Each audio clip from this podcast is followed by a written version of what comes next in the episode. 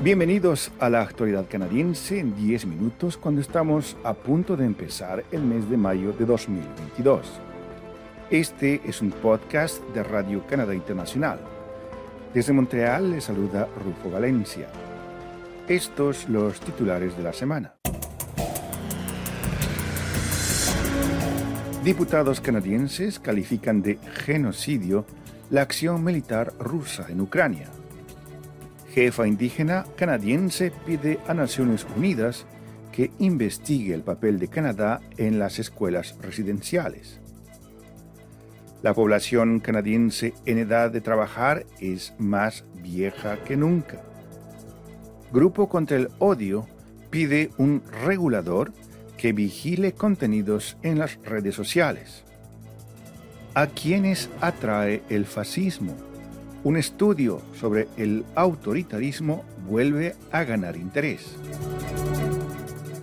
La Cámara de los Comunes en el Parlamento canadiense aprobó por unanimidad este veintisiete de abril una moción que reconoce la agresión rusa en Ucrania como un acto de genocidio. La moción fue presentada por la diputada del nuevo Partido Democrático, Heather McPherson. No es vinculante y tampoco requiere que el gobierno canadiense tome medida alguna.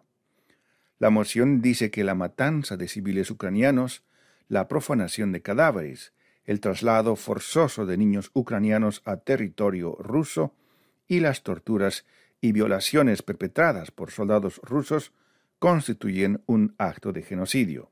Tras la votación, McPherson se mostró satisfecha de que su moción haya sido aprobada con el apoyo de todos los partidos y diputados en la Cámara de los Comunes. También dijo que quiere que se destinen más fondos federales a la Corte Penal Internacional para asegurarse que esta institución cuente con los recursos necesarios para llevar a cabo las investigaciones sobre las atrocidades cometidas en Ucrania. A principios de este mes, el ministro canadiense de Seguridad Pública, Marco Mendicino, anunció que la Policía Federal de Canadá enviará más agentes a la Corte Penal Internacional para ayudar a investigar las denuncias de crímenes de guerra y crímenes contra la humanidad que están ocurriendo en Ucrania. Esta es Radio Canadá Internacional.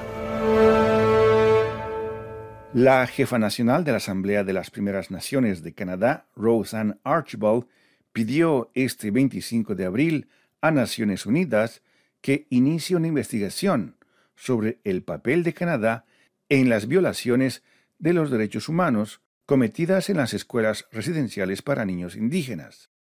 Archibald dijo que quiere que el relator especial de la ONU sobre los derechos de los pueblos indígenas, junto con otros funcionarios de la ONU, investigue el papel de Canadá en el sistema de escuelas residenciales en respuesta al descubrimiento de cientos de tumbas sin marcar que se cree que contienen los restos de los niños.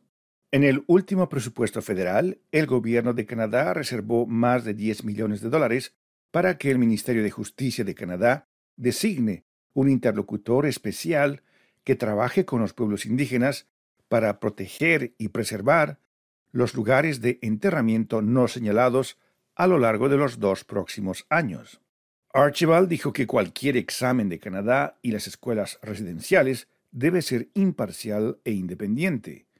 Ella afirmó que la Real Policía Montada de Canadá no puede participar en esa investigación, ya que fue la institución encargada de separar a los niños indígenas de sus familias para llevarlos por la fuerza a esos internados. Más de ciento cincuenta mil niños indígenas asistieron a las escuelas residenciales en Canadá desde la década de mil ochocientos treinta hasta que la última escuela cerró en mil novecientos noventa y siete. Gracias por escuchar nuestro podcast La actualidad canadiense en diez minutos.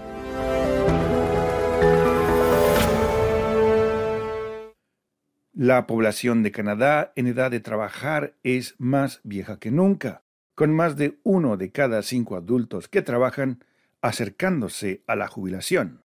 En la próxima década, este panorama demográfico creará desafíos significativos para la fuerza de trabajo canadiense, según las nuevas cifras del Censo Nacional publicadas este miércoles.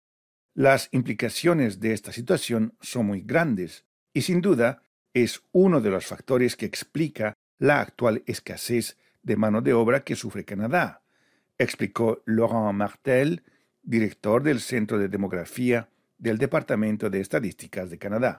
Según este departamento del gobierno federal, no es solo la población en edad laboral la que está envejeciendo, sino que es toda la población del país. Entre dos mil dieciséis a dos mil veintiuno, el número de canadienses de sesenta y cinco años o más aumentó en un dieciocho punto tres por ciento hasta alcanzar los siete millones, el segundo mayor incremento en setenta y cinco años después del registrado de dos mil once a dos mil dieciséis, que supuso un aumento de más del veinte por ciento. Las proyecciones demográficas indican que para el año dos mil cincuenta y uno, casi una cuarta parte de la población canadiense podría tener sesenta y cinco años o más, lo que equivaldría a unos doce millones de personas. El Departamento de Estadísticas de Canadá dijo que esta tendencia puede ser ralentizada mediante la inmigración, pero un aumento de la inmigración, incluso grande, no frenaría significativamente este descenso previsto.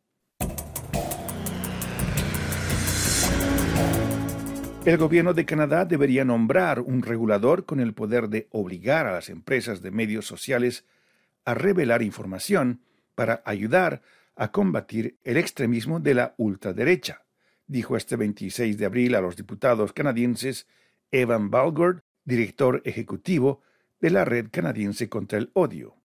Balgord dijo que el regulador debería estar facultado para emitir recomendaciones sobre los algoritmos que las plataformas de medios sociales utilizan para relacionarse con sus audiencias y para llevar los casos ante los tribunales. Dijo que las empresas tecnológicas de redes sociales deberían enfrentar la amenaza de multas si se niegan a seguir las recomendaciones del regulador. Balgord fue uno de los tres expertos que declararon ante una comisión del Parlamento Federal en Ottawa el pasado martes. Los tres describieron un aumento del extremismo de derecha en Canadá propiciado por las redes sociales. Esta es Radio Canadá Internacional.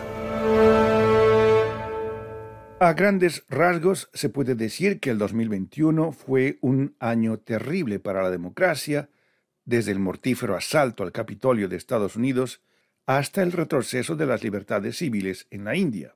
Algunos estudiosos, entre ellos Peter Gordon, profesor de historia en la Universidad de Harvard, cree que un libro publicado hace más de setenta años, titulado La personalidad autoritaria, podría ayudar a los investigadores y al público en general a lidiar con las preocupantes tendencias políticas en la actualidad. El autor principal del estudio fue Theodor Adorno, un filósofo alemán y miembro destacado de la Escuela de Frankfurt de Teoría Social y Filosofía Crítica. Ese libro buscaba determinar de qué manera las personas normales podían verse atraídas hacia movimientos autoritarios de derecha radical, dijo Gordon, pero advirtió que ese libro, La personalidad autoritaria, suele ser malinterpretado.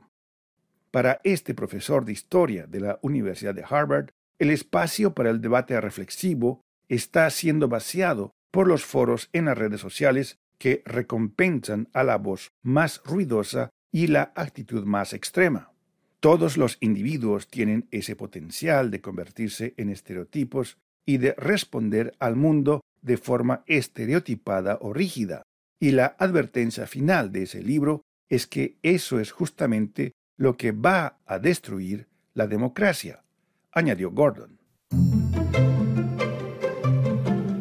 Aquí llegamos al final de la actualidad canadiense en diez minutos, un podcast semanal de Radio Canadá Internacional. Desde Montreal, Canadá, Rufo Valencia les agradece por su atención y será hasta la próxima semana.